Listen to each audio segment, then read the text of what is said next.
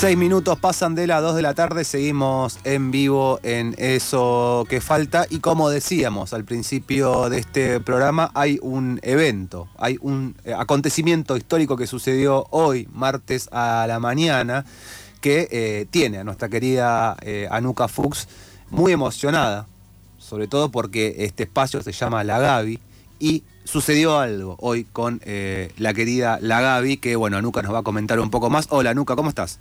Hola, buenas tardes. Sí, lo veníamos anunciando hace dos meses más o menos, tal vez un poquito más. Hmm. Desde, desde marzo se venía avisando que Gabriela Sabatini iba a volver a las canchas eh, en el Roland Garros Leyendas y bueno, estábamos todos muy con mucha expectativa y con muchas dudas porque no se sabía eh, qué día y en qué horario jugaba Gaby Sabatini. Se supo antes de ayer eh, que jugaba hoy, eh, martes 31, a las 6 a.m. horario Argentina. Esto recordemos que es en París. Eh, lo vi en diferido. Yo sé que lo pusieron en las redes que me madrugué para, para ver el partido, pero no es así. No, pero eso no tenés, que, no tenés que decir eso, ¿no? Bueno, me parece que tenemos que ser sincera y honesta con la audiencia. Podemos arrancar de vuelta y te puedo preguntar, ¿ya hacía mucho frío a las 6 de la mañana para ver el partido de Sabatini? Sí, un grado de sensación térmica. Tremendo pero lo vi desde la cama. Eh, me acosté a las 10 de la, de la noche para levantarme a las 6. Sí. Y bueno, ahí lo vi en vivo, vi los nervios de, de Gaby Sabatini. ¿Cómo se la eh, vio a Gaby Sabatini? ¿Cuánto hace que no jugaba? Hacía, mira, no te quiero mentir, pero en 2015 hmm. jugó con Mónica Celes. Partidazo. Que 2015 a 2022, 7 años. 7 años. Es un montón de tiempo. Después vamos a, hablar de su, de su amistad con Mónica Celes. Eh, fue en el Madison Square Garden, hmm. que jugaron conmemorando aquella final mítica del Master que habían disputado a cinco sets, primer partido a cinco sets de Gaby Sabatini en aquel momento en 1990. Hmm. Eh, en el Día Mundial del Tenis en 2015 eh, se enfrentaron nuevamente Gaby Sabatini y Mónica Celes, así que el 2015 que Gaby no estaba en las canchas de manera profesional porque si bien se alejó del tenis, y esto es importante porque su compañera de, dobles de el Roland Garros Leyenda es Gisela Dulco, argentina que se retiró en 2012, eh, nunca habían jugado juntas ellas. Wow. Nunca. Pero sí jugaban juntas al pádel. Y fue... ¿Profesionalmente juegan al pádel?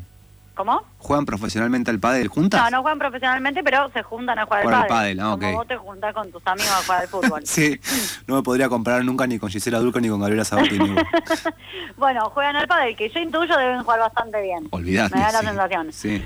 Y parece que, esto cuenta Gaby en, en una entrevista que le hicieron en ESPN, que le, las invitaron a las dos a jugar al, tenis en una, vuelta una tarde y ahí fue que le dijeron, che, ¿por qué no juegan juntas en el Roland Garros Leyenda? Así que ella dice que fue medio de casualidad que, que llega hasta, hasta este torneo que la tiene para mí como una de las protagonistas. Hoy a las 6 de, de la mañana eh, jugaron contra Lindsay Davenport y contra Mary Jo Fernández y le ganaron 6-3, 6-3 o sea, doble 6-3. Las despacharon. Estela Dulco y Gaby Sabatini un poquito las despacharon.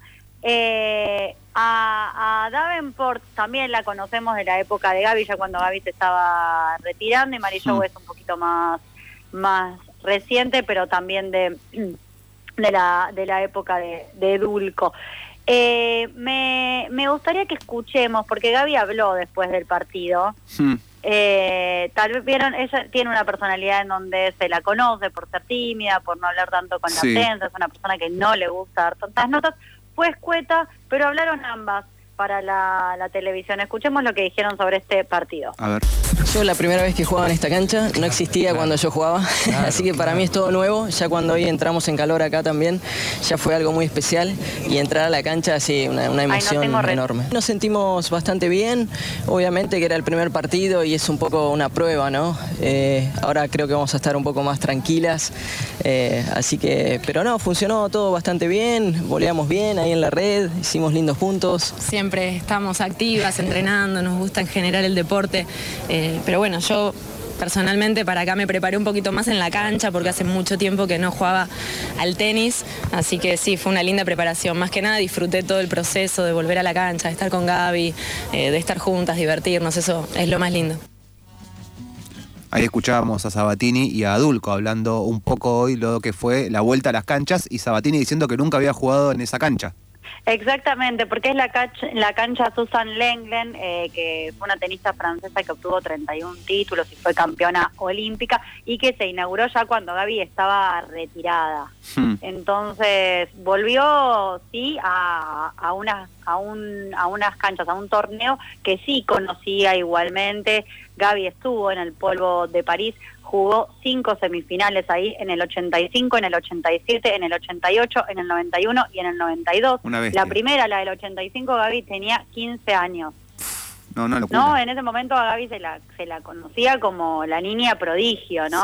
un poco la niña superdotada en aquel momento porque con 15 años llegó a la, a la final de, Roland Garros. No sé cuántos casos habrá, la verdad que yo de tenis eh, sé eh, poco y nada, pero algo de, ver de vez en cuando. No sé cuántos casos hay de una competidora, competidor de 15 años llevando una semifinal de, de Roland Garros. Podemos buscarlo. Pero me parece que si existe es muy poco los casos de 15 años, porque generalmente eh, compiten en, categorías eh, más eh, juveniles y después van, después saltan, digamos, a, al torneo principal, pero con 15 años, o sea, pensar en jugar una semifinal del Roland Garros es una locura. Sí, por eso también, digo, Gabriela Sabatini en su momento sobresalió, ¿no? y quien estaba a su lado era Gisela Dulco, que también la escuchábamos, ¿no? Diciendo el placer de jugar al lado de Gaby. El mejor puesto del ranking mundial para Gisela fue en el 2005, alcanzó el puesto número 26 y en 2010 llegó a ser número uno del mundo en dobles. Mm. Eh, y eh, la última vez que jugó eh, fue con Paola Suárez. Volvió a pedido de, de, Paola Suárez en los Juegos Olímpicos de Londres 2012 y ya después, el 18 de noviembre de ese mismo año, se retiró. Estamos hablando de Gisela Dulco. Podemos repasar, si quieren, esta maratónica carrera de Gaby que eh, decíamos recién tenía 15 años cuando llegó a jugar la, la semis ahí en, en Roland Garros. Gaby jugó al tenis desde los 6 años, se retiró muy joven y eso sí es, eh, fue algo disruptivo tal vez para, para el momento porque si hoy lo si hoy lo vemos, por ejemplo, Serena Williams tiene 40 años y sigue jugando, mm. Gaby Sabatini se retiró con 26. Muy joven. Eh, Sí, tuvo 14 años como profesional y Gaby ganó 39 títulos. Es una locura. Una locura, 27, 27 individuales y 12 en dobles. Sí, es un montón. Aparte con una, dijiste 14 años de carrera. Exactamente. No, no, es una bestialidad. Sí. Eh, Gaby ganó, por ejemplo, el Abierto de Estados Unidos en el 90. Sí el Master de 1988 y el de 1994. Fue subcampeona en Wimbledon en el 91, ganó el Abierto de los Estados Unidos en el 88, donde eh, en el mismo año ganó la medalla de plata en los Juegos Olímpicos de Seúl y rompió en ese momento el récord de 16 años sin medalla en los Juegos Olímpicos para Argentina y ganó en ese año también el torneo de dobles de Wimbledon junto a la gran mítica Steffi Graf. Eh, el último partido de Gaby Sabatini fue el 15 de octubre de 1996 cuando cayó ante Jennifer Capriati en Zurich hmm. y después de nueve días de aquel partido anunció su retiro en una conferencia de prensa en el Madison Square Garden. Como dijimos, llegó en cinco ocasiones a las semifinales de Roland Garros y además disputó la final de dobles en el 86, 87 y 89 eh, y resultó finalista, como dijimos, en 1991 cuando cayó ante Steffi Graf. Recordemos que, que Gaby, digo, estamos mencionando cuando cayó frente a Steffi Graf, pero eh, Gaby fue de las personas, de las tenistas que más veces le ganó a la alemana. Es, eh, que era como un gran duelo también. Era el gran duelo, era el gran duelo de... Eh, el clásico. Steffi, Steffi Gaby era... Y, y lo que decía muchas veces Gaby también en varias entrevistas era que Steffi le sacaba lo mejor de ella, que eran partidos inolvidables porque porque Steffi era muy competitiva hasta la última pelota, ¿no? Y decía que esa mentalidad arrasadora de Steffi hacía que también eh, ella se pusiera en, en modo muy competitivo y que disfrutara muchísimo los, los partidos que cuenta Gaby que, que su que, la idea que tenía eh, para hacerle frente a Steffi era tirarle muy profundo, ¿no? Eh, para intentar vencerla a la, a la alemana. Pero volvemos al momento en que en que Gaby se en que Gaby se retira, un momento emblemático para, para el deporte local, lo decíamos en 1996, el año anterior había conseguido su último título profesional en el Abierto de Australia y escuchemos un fragmento de una entrevista que dio en Telefe después de anunciar su retiro. Es otro otro paso de mi vida, ¿no? Eh, por supuesto es, es algo muy importante porque el tenis fue fue algo que yo hice casi toda mi vida, desde los seis años que, empecé y, y bueno, y que, que hoy haya terminado, ¿no? Eh, se cumplió un, ciclo muy importante en mi vida. Haces énfasis en que la decisión pasó por ganas de desarrollar tu vida personal. ¿No tuvo también que ver tu momento tenístico? No, me lo han preguntado muchas veces y la verdad que no tuvo nada que ver, no, no, no tuvo nada que ver. Eh, eh, los resultados, eh, nada con, lo que sea el tenis, era algo, algo que yo sentía adentro como, como persona, ¿no? como ser humano. De alguna manera no me van a ver más en, la cancha, pero, pero que sepan que esto es algo que yo, yo quiero para mí, para mi vida, que necesito seguir adelante y, bueno, es mi felicidad. es muy, o sea, es increíble cuando la, o sea, la decisión de con 26 años dejar de jugar, quizás en un momento eh, muy importante, digamos, en términos, no sé cómo, qué, qué, cómo estaba rankeada cuando se retiró, pero digo, estaba en plena competencia también. Sí, pero venía perdiendo lugares en lugares en el ranking, venía no rindiendo como como rindió en sus primeros años de carrera, lo cual también es lógico porque lo que hablábamos recién, ¿no? En 14 años ganas 39 títulos, bueno, en algún momento eh, eso empieza a volverse una meseta, ¿no? Eh, recordemos que, que Gaby estuvo rankeada como tercera mejor de, todo el mundo, siempre peleando ahí en su momento con Mónica Celes, con Steffi Graf, eh, los, los primeros lugares, ¿no? y, y, ella dijo en, en otras entrevistas que se retiraba del tenis para no terminar odiándolo. ¿No? Como una claridad como de este es el momento en que me tengo que retirar para que esto no se me vuelva una carga y para no terminar yéndome odiada con este deporte. Es, eh, es, muy bueno lo que decís porque yo no juego al tenis, pero eh, tengo gente conocida que juega al tenis, que dice que uno se enfrenta a mucho a sí mismo jugando al tenis y también es muy recordado imágenes de tenistas eh, pasándola, bueno, tal la famosa frase del gato Gaudio, que mal la estoy pasando, que más allá de no vamos a extrapolar esta columna del gato Gaudio, pero hay algo también de una frustración individual, quizás en un momento particular, que ahí la sabiduría de me corro para no eh, pelearme con esto, conmigo mismo y con el deporte. Sí, me, parece que también, digo, esto que, que traes del, del gato Gaudio y de, de las reiteradas ocasiones, me parece que fue muy recordado aquel momento eh, que jugaba ese partido contra Corea, la final, ¿no? De Wimbledon, si mal no recuerdo, eh, que la termina ganando. Sí. Eh, pero que me parece que sí hace foco justamente en, el aspecto de la salud mental, de, un, de un deporte que a priori ellos lo compiten individualmente, ¿no? después juegan doble, pero su sí, son ellos. Sí, sí, aparte está, o sea, el, foco de toda la, atención está puesto en el ranqueo individual, digo, el doble sigue siendo una, actividad competitiva, se compite, qué sé yo, pero digo, la vida del tenista en gran parte también está dado por, bueno, cómo está ranqueado individualmente, digo, los premios sobre todo están más valorados en términos individuales que en términos eh, de dobles. Sí, yo hoy volví a, hoy volví a ver una entrevista que que le hizo Juan Ignacio Chela, otro tenista ya retirado, a Gabriela Sabatini, ¿no? Donde ella eh, contaba lo que pensaba antes de irse a dormir y qué imágenes no la dejaban dormir. Y eran las imágenes de estar levantando la copa, ¿no?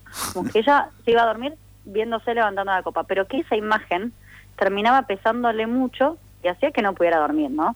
Y, y cuenta cómo, bueno, cómo tuvo que ir al psicólogo, ahora lo vemos como muy como algo muy muy acostumbrado en los en los deportistas en las deportistas. Lo han puesto de manifiesto también el año pasado en los Juegos Olímpicos eh, atletas como Simón Bells o como hmm. la nadadora argentina Delfina, Delfina Piñatelo. Pero en aquel momento no era tan común que se hablara de eso no hmm. eh, y Gabriela sí decía bueno en dos ocasiones muy puntuales tuve que ir al psicólogo tuve que tener un proceso de eh, de acompañamiento terapéutico eh, para poder sacarme estas imágenes antes de dormir que se me volvían en contra después en la cancha. ¿no? Sí, sí, y me parece que, que, que, la importancia de también del partido de hoy, más allá de que avancen eh, Gabriela Sabatini y Gisela Dulco a la siguiente etapa, jueguen la final en Roland Garros, que es lo que queremos todos, mm.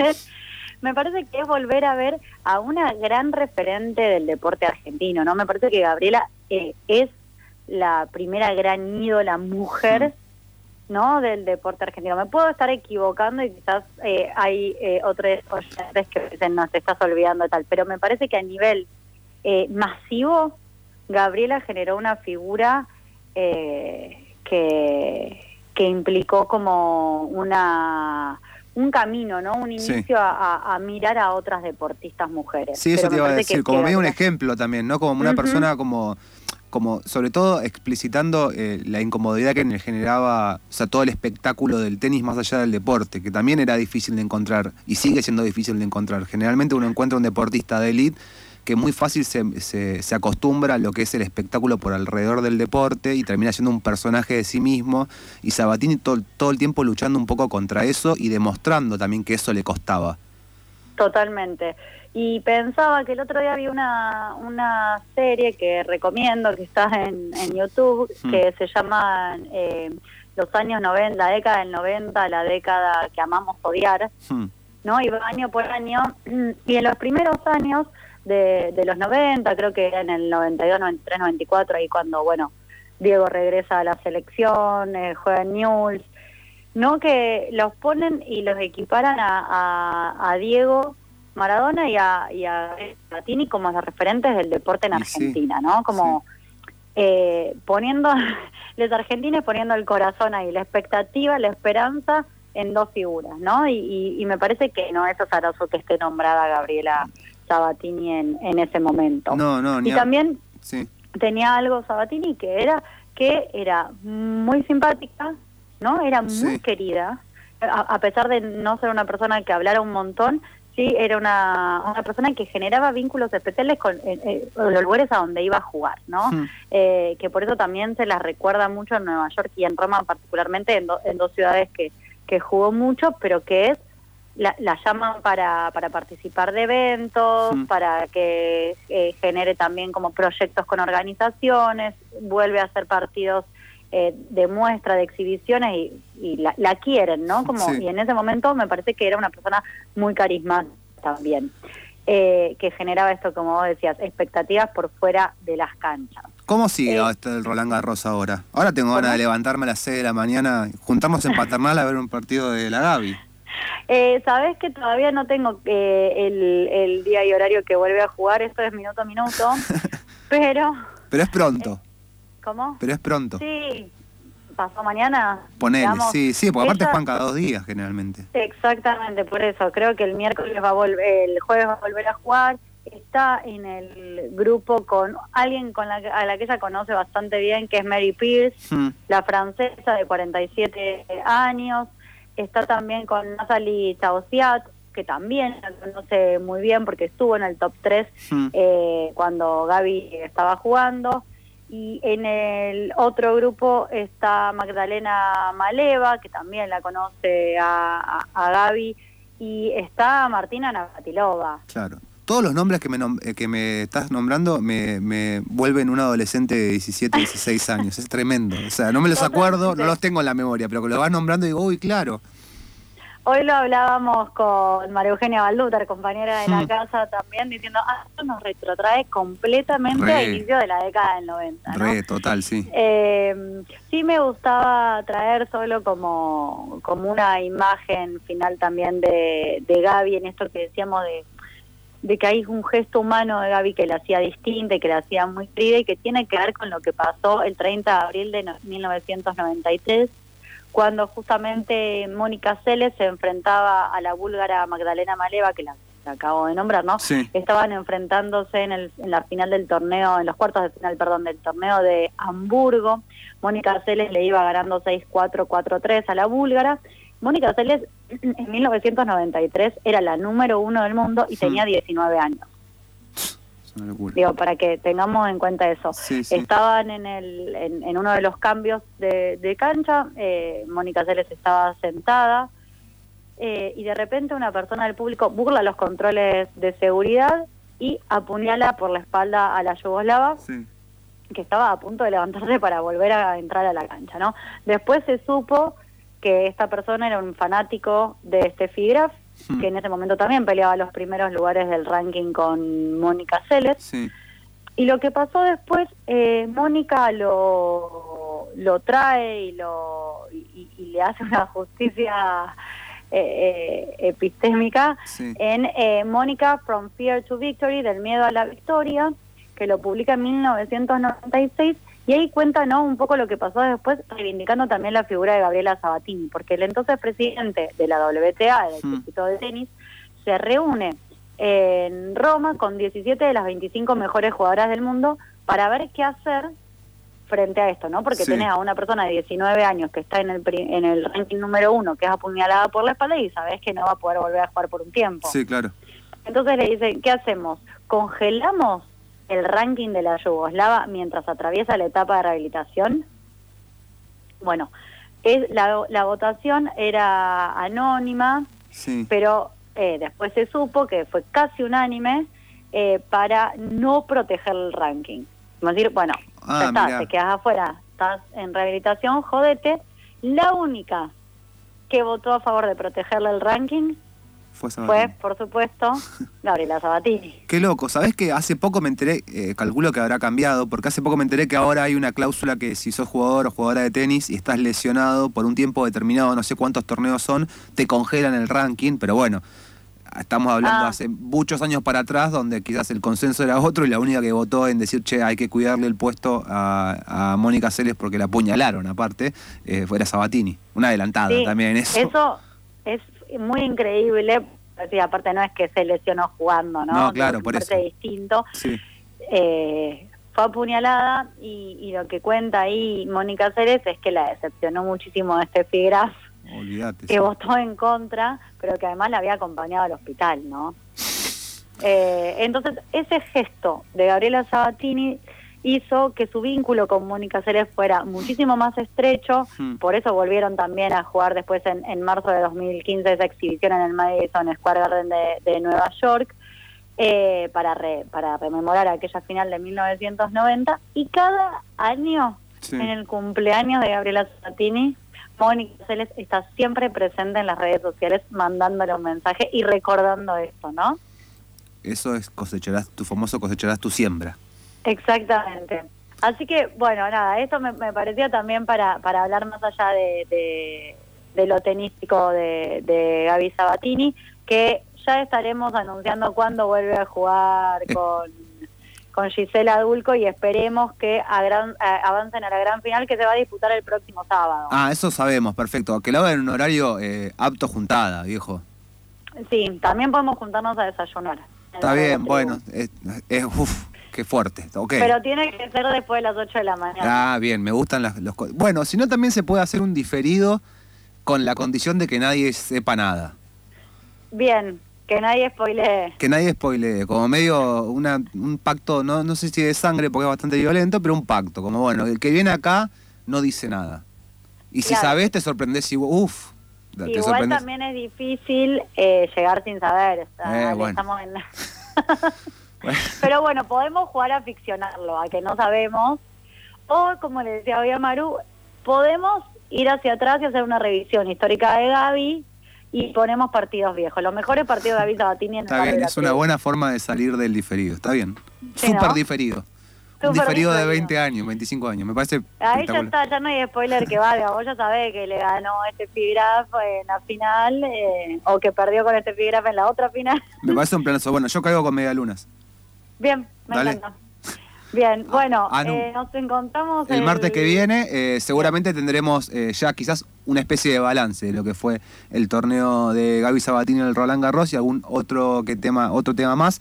Te mandamos un abrazo grande, Anu, y gracias como siempre por estar ahí trayéndonos la información en eso que falta. Un abrazo grande y no se pierdan de verdad de buscar el resumen del partido de hoy que fue muy bueno, dejó muchas jugadas, obvio el mejor punto lo hizo Gaby Sabatini. Te mandamos un abrazo grande. Abrazo.